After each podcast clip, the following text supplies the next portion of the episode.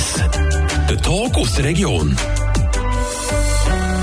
Valeska Schoro, schön hast du Zeit genommen, heute im 1 zu 1 hier am Nachmittag. Merci vielmals für die Einladung. Du bist heute da, weil wir zusammen gerne über das Thema Velo reden Weil heute ist ja so ein wunderbarer, warmer Tag. Viele gehen aufs Velo. Bist du heute auch schon auf dem Velo gewesen? Leider noch nicht, wegen einer Verletzung kann ich noch nicht kennen. Oh nein, aber hast natürlich jetzt schon so ein bisschen Vorfreude in dir, vor allem bei diesem Wetter, nehme ich an. Genau, genau. Wir reden über dich. Du ähm, bist ja die Nachwuchsleitung. Musst du schnell erklären, was machst du denn genau als Nachwuchsleiterin? Ähm, meine Aufgabe ist es, dass ich die Leiter koordiniere, dass jede Gruppe einen Leiter hat oder zwei Leiter sogar, ähm, dass alle Trainings organisiert sind, dass Ausflüge geplant sind ähm, und Ausfälle natürlich irgendwie verhindert oder überbrückt werden. Das Ganze auf dem Velo? Genau. Und was macht man dann, wenn man das Velo nicht rausnehmen kann, wenn es zum Beispiel im Oberland Schnee hat? Jetzt gerade haben wir äh, verschiedene Wintertraining, äh, meistens in der Halle.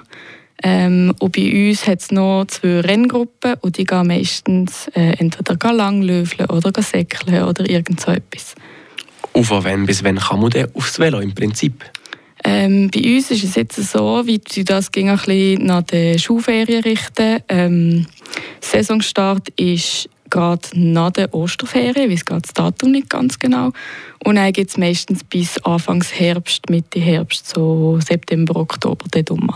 Und du selber privat, wie, wie lange oder ab wann gehst du aufs Velo?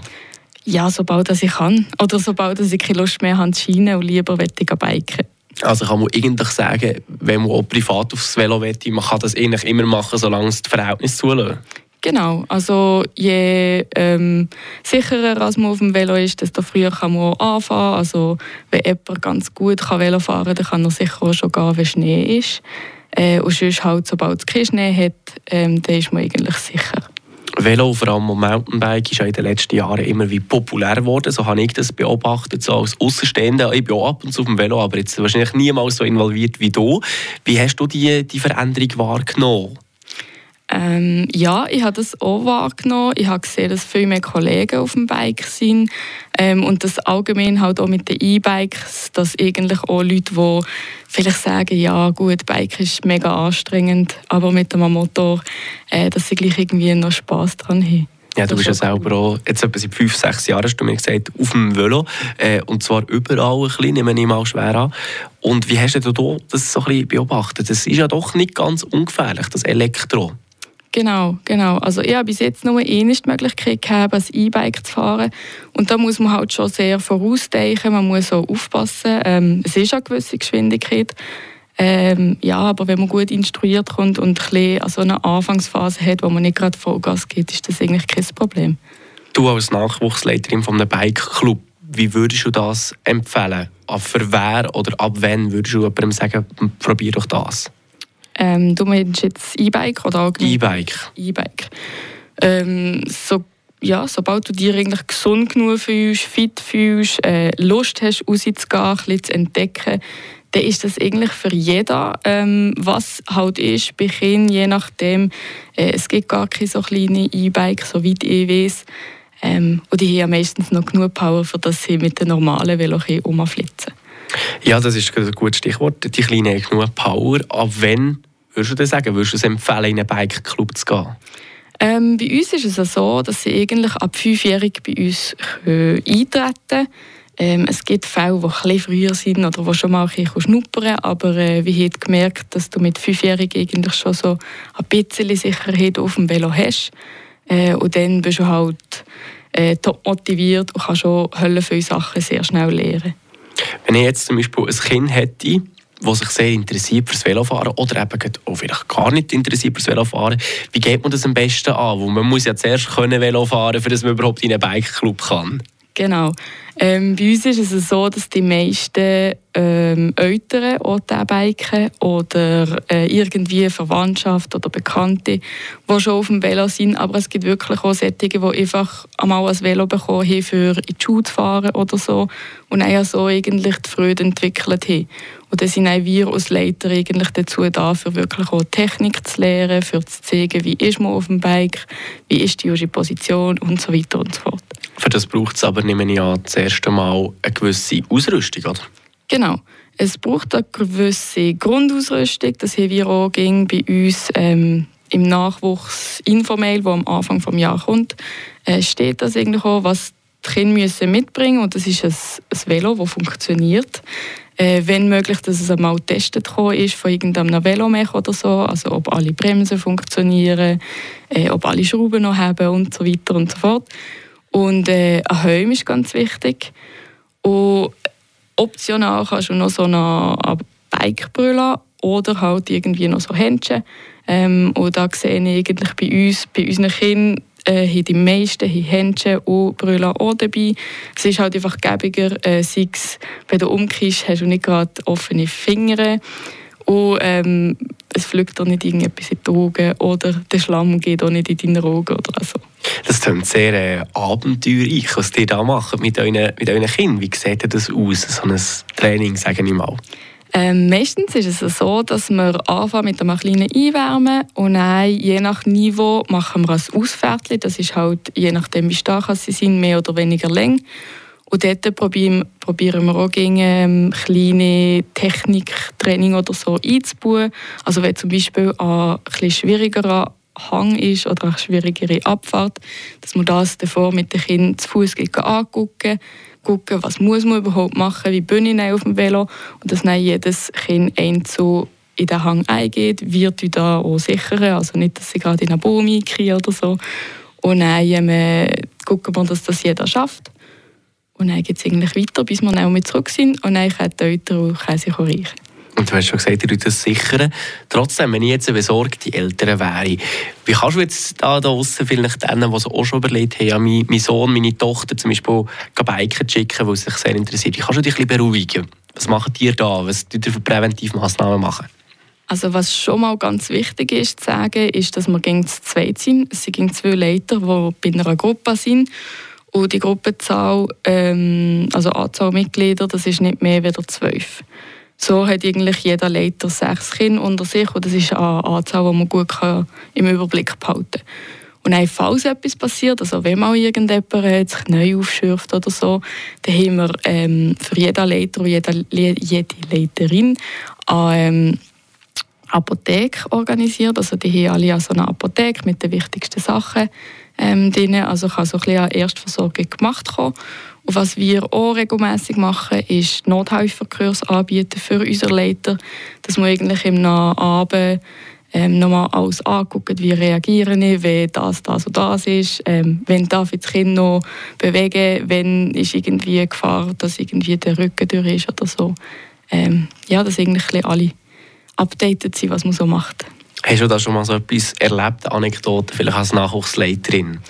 Zum Glück nicht. Also das Größte, was mir passiert ist einmal im, im Training, ist einfach, dass ja, Knie aufgeschürft und die Ellbogen aufgeschürft und so. Aber zum Glück noch nichts Schlimmes. Also du machst es ja schon zwei Jahre von dem her. Kann man sagen, ist eigentlich ein sicherer Sportbike im Großen und Ganzen? Ja, ich glaube, wenn du ähm, mit Vorsicht, aber gleich nicht mit Angst dahinter gehst, dann kannst du da eigentlich nichts falsch machen. Hast du das Gefühl, dass eventuell das auch ein bisschen präventiv wirken wenn man in einem Bikeclub ist, als viele, die privat unterwegs sind?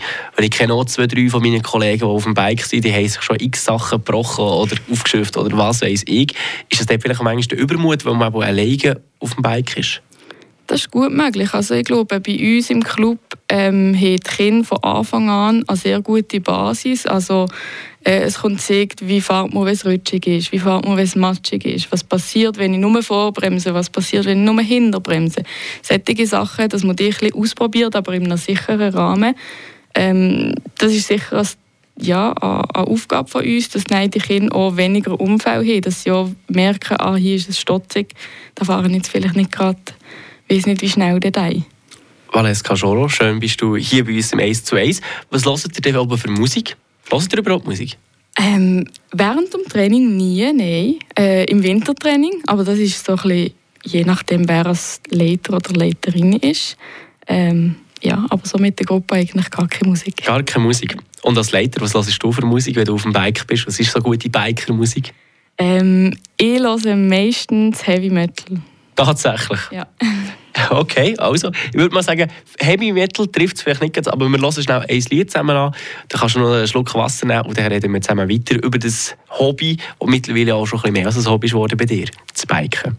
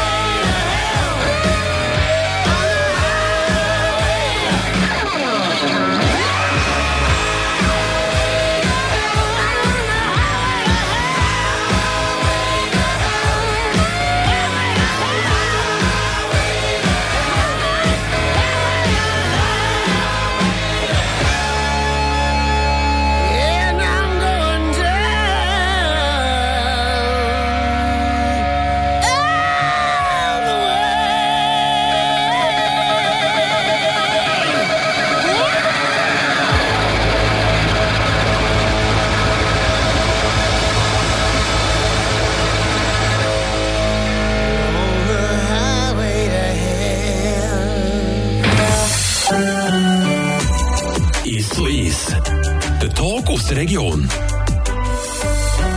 Valeska Joro, du bist Nachwuchsleiterin vom Bike Club Sense Oberland, heute Gast im 1 zu 1. Wir haben vorher vor dem Lied äh, schon zusammen geredet, so ein bisschen, über deine Arbeit. Ich möchte aber gerne jetzt noch ein bisschen mehr darauf eingehen. Wie kommst du dazu, dass du Nachwuchsleiterin bist? Das ist ja eine grosse Verantwortung.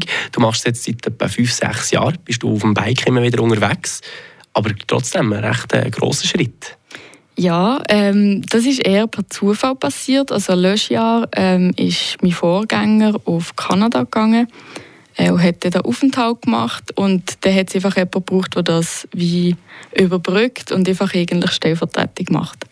Ähm, und es ist ewig lang gegangen, bis man jemanden gefunden hat und irgendwann habe ich mir gesagt, ja eigentlich könnte ich das ja auch. Also ähm, ich mache das sowieso gerne, so organisatorische Sachen. Und dann habe ich gesagt, ja komm, ist ja nur für ein Jahr. Und wenn es gut läuft, kann ich da vielleicht dabei bleiben. Und ja, jetzt bin ich im zweiten Jahr und es macht mir gerne Spass. Das ist doch schön und einfach machst du so weiterhin noch gerne mit Freude. Ja, sehr gerne. Also ich habe gerne den Austausch mit den Eltern, ähm, auch mit den Leitern und dass das irgendwie auch allen so viel wie möglich Spaß macht, was nicht immer einfach ist. Also es hat halt jeder eine Vorstellung, wie also das Training abläuft, ähm, was man am liebsten macht, was man am wenigsten macht. Und äh, ja, das ist so ein bisschen eine, eine Gratwanderung, äh, ja. habe ich das Gefühl, dass man jedem recht kommt. Aber als Nachwuchsleiterin bist du ja sehr viel mit administrativem Zeug beschäftigt. Wie oft hast du überhaupt noch Zeit, auf dem Bike zu sein? Zum Glück habe ich gleich noch ähm, Zeit. Ich probiere das gut einzuteilen, dass ich gleich noch ab und zu auf das Bike kann. Also ich bin nicht nur noch am Computer. Du kannst sicher auch viele Tipps geben, all denen da draußen, die vielleicht nicht unbedingt in einem Bike-Club mit dabei sind, die jetzt das Velo wieder vorgenommen haben, den ganzen Sommer vielleicht nicht aktiv waren, außer ab und zu auf der Ski. Was würdest du denen mit auf den Weg geben? Was kommt es jetzt darauf an, so zum Start der Saison? Ähm, ganz am Anfang würden sicher mal gucken, wie also das Velo zu Weg ist, also ob die Bremsen noch funktionieren, ob die Federung noch gut ist, ob die irgendwie blockiert ist. Manchmal kann, es so sein, dass über den Winter äh, Luft in der Bremse ist oder in der Federung oder was auch immer. Ähm, wenn man es nicht selber herbekommt, dass man zum Velomech geht, äh, das ist meistens innerhalb von fünf Minuten gemacht, aber dann weiß man, dass es just gemacht ist.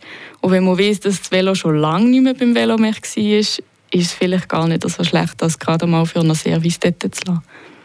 Und nein, wenn man ein Just Velo hat, das gut funktioniert und alles, wo geht man am besten her?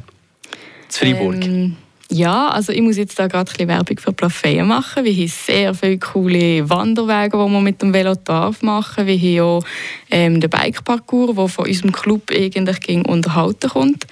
Ähm, der hat für alle etwas dabei. Also es ist schon eher für die Biker, aber äh, schlimmstenfalls, wenn man etwas nicht fahren kann, kann man es gut auch einstoßen und äh, es ist auch ein eine Challenge, dass man eigentlich wie mehr sieht, was man dann äh, von Mal zu Mal besser kann fahren kann. Und das ist auch für ganz unerfahrene Biker etwas Gutes, aber auch für solche, die das schon seit Jahrzehnten machen.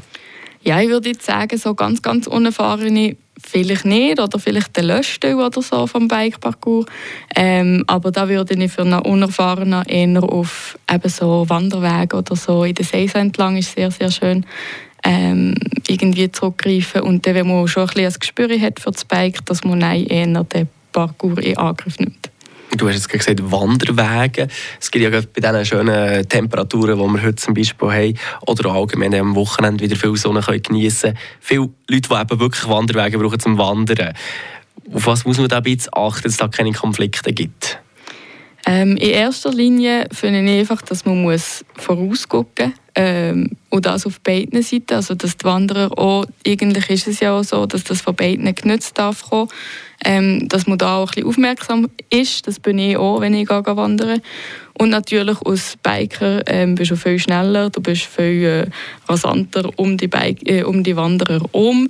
Und da ist es einfach wichtig, äh, entweder mit einem Lüteli oder so oder halt schön zu sagen, hey, hallo, ich komme in dem Fall vorbei. Ähm, dass sie dir auch sehen, dass sie dir merken und dass du nicht irgendwie jemanden klopfst. Und auf das guckt ihr auch, wenn ihr bei euch im Verein unterwegs seid. Und dann seid ihr ja viel größere Velogruppen immer mal schwer an. Das wird einander sicher auch tangieren, oder? Genau, also da gibt es wirklich mehrere ähm, Fälle, die schon waren, wo man halt einfach entweder eine riesengroße Wandergruppe trifft oder halt Wanderer mit Hunden oder was auch immer. Äh, und da ist es halt einfach wichtig, dass wir unsere Kinder schon von Anfang an wie aufmerksam machen, dass wenn ein Wanderer kommt, dass man nicht Vollgas der Tür fährt, sondern dass man vielleicht am Rand steht und falls es möglich ist, zu kreuzen, dass man einfach langsam der Tür fährt. Kommen wir nochmal zurück zum Bike Club, als ich, wo du ja Nachwuchsleiterin bist. Für was genau trainiert ihr? Weil es ist ja klar, im Hockeyverein da geht man nicht spielen, shooten etc. So. Aber was macht man mit dem Bike? Ähm, bei unserem Nachwuchs ist es so, dass wir normale Gruppen haben, sagen jetzt mal so in Anführungszeichen. Ähm, dort geht es vor allem darum, dass die Kinder Spass haben, dass sie aber auch etwas lernen, also dass sie irgendwie vom Anfang Jahr bis Ende Jahr oder Saison besser gesagt, dass sie einen Fortschritt machen. Also dass sie vielleicht am Anfang der Saison den Endhang noch nicht fahren und Ende Saison können sie den ohne Problem fahren. Das ist eigentlich so ein bisschen unser Ziel, aber wir zwingen auch niemanden. Also wenn jemand gleich fahren will, dann darf der oder sie das auch sehr gerne. Und ähm, dann haben wir noch die Renngruppen, das sind einfach die, die auch regelmässig Rennen machen, sei es Freiburger Cup, Garmin Cup oder ganz andere Rennen. Äh, und die trainieren halt wirklich auf die Leistung. Also die gehen äh, auch zweimal in der Woche, anstatt nur einmal in der Woche ins Training. Und die trainieren mit Intervalltraining und so weiter und so fort, äh, dass man halt der Schnellste ist. Und wenn ich jetzt äh, einen jungen Bub habe, der sagt, ich möchte gerne Nino Schurter werden, in zehn Jahren, was sagst du zu dem? Das wenn zu dir ins Training kommt? Sehr gut. Also ich freue mich, wenn es solche Aussagen gibt. Ähm, und natürlich motivieren ich die, die Kinder auch. Ähm, wir machen es meistens so, dass sie in der normalen Gruppe anfangen und vielfach fallen denen auch auf. Also sie sind schon sehr stark im Technischen oder auch konditionell, dass sie sehr, sehr gut sind. Und dann gibt es eigentlich nein, äh, die Möglichkeit, dass sie mal in die Renngruppe schnuppern für zu gucken, ob das Niveau auch würde stimmen ähm, und dass nein, eigentlich durch das äh, ja, kann man auch wechseln in die nächste Gruppe, eben in die Renngruppe. Und dort kommt das, nein, noch mehr, kommt das Kind noch mehr gefördert. Ich habe vorher schon den Vergleich gemacht mit dem Shooter und dem Hockey. Das ist jetzt so gesagt mit den Gruppen. Es gibt ja bei diesen, eben klassisch zum Beispiel beim Fußball gibt es ja dort die Junior Elite A, B, C und so weiter. Wie sieht das bei euch aus? Habt ihr auch so verschiedene Kategorien? Genau, wir haben auch Kategorien. Bei uns haben sie recht spezielle Namen. Also die kleinsten, das sind Soft. Ähm, dann geht es weiter mit Gross, Rock, ähm, Mega, Hard und dann die Junioren. Also sie haben recht ja, in meinen Augen spezielle Namen. Ähm, und das ist auch einfach je nach Alterskategorie sind die eigentlich eingeteilt. Es kann aber auch sein, dass jetzt als Kind extrem gut ist und dass das vielleicht vom Alter her in einer jüngeren Kategorie wäre, aber in einer älteren Kategorie mitfährt, einfach von der Leistung her. Also eben, wenn ich zum Beispiel einen Sohn habe, der Nino Schurter werden möchte, dann ist dem auch gewährleistet, dass er eben in die Kategorie kann kann, dementsprechend. Genau, ja. Wie guckt ihr, dass äh, neue Nachwuchs nachkommt? Oder kommen die allgemein einfach so von sich aus? Ähm, ja, also die ganz Kleinen, da muss ich sagen, das passiert fast von alleine. Also da bekommen wir auch durch das Jahr durch um Anfragen, hey, könnte mein Sohn oder meine Tochter nicht anfangen? Ähm, und was wir auch noch machen, ist auf Social Media oder halt auch ähm, in der Zeitung oder im Echo vom Kaiser, dass wir dort an Flyer aufschalten und sagen, hey, es hat noch Platz. Ähm, und dann können sie sich uns eigentlich per Telefon oder per E-Mail sich anmelden und dann so beitreten. Also ganz einfach im Prinzip das Ganze. Genau. Und das funktioniert, da habt ihr wirklich noch Platz? Jein, es ah, kommt voilà. Nein, es kommt ganz darauf an. Also wir haben vor allem die, die so zwischen 9, 10, 11 sind, dort sind sehr viele Kinder. Ähm, und dort ist es halt einfach sehr knapp vom Platz her und zu wenig, wie soll ich sagen, es hat zu wenig Kinder, dass man eine weitere Gruppe könnte auftun. Ähm, und jetzt ist halt einfach die Situation so, dass in diesen Gruppen ähm, eigentlich keine Plätze vorhanden sind. Aber eventuell, wenn es mehr Leiter würde geben, könnte man da etwas gucken. Genau, das wäre natürlich super. Also da sind wir eben auch um auf der Suche nach Leiter. Äh, und je mehr Leiter als wir haben, desto kleinere Gruppen können wir natürlich machen und desto individueller ist auch das Training gucken wir jetzt voraus, äh, auf was dass die bestehenden Leiter sich können freuen und natürlich auch die, die aktiv dabei sind, die Kleinen. Was machen ihr das Jahr so? Ähm, wir starten ging mit dem Startschuss. Das ist ein Event, das wir am Samstag vor dem ersten Training machen.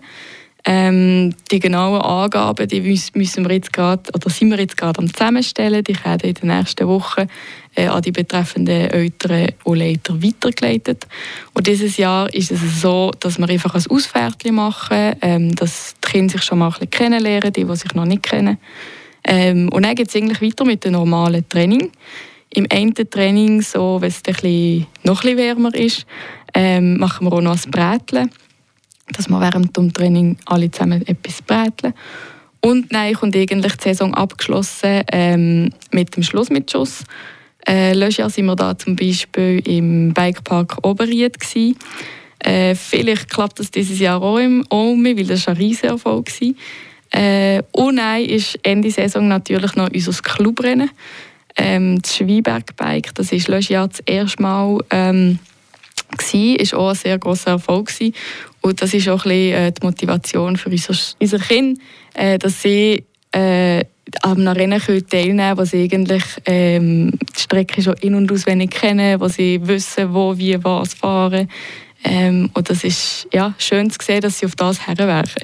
Also auf jeden Fall, wenn jemand eine Jungmannschaft daheim hat, die diesen Sommer motiviert wäre, bei Club Sense Oberlands, dort, äh, kann man sich gut verdörlen, kann man gut äh, etwas unternehmen. Ja, also wer interessiert ist, wer jetzt äh, durch das es zu es Interesse hätte, ähm, das Kind oder mehrere Kinder äh, ins BSO zu schicken, darf man uns gerne kontaktieren und das geht eigentlich alles über unsere Webseite.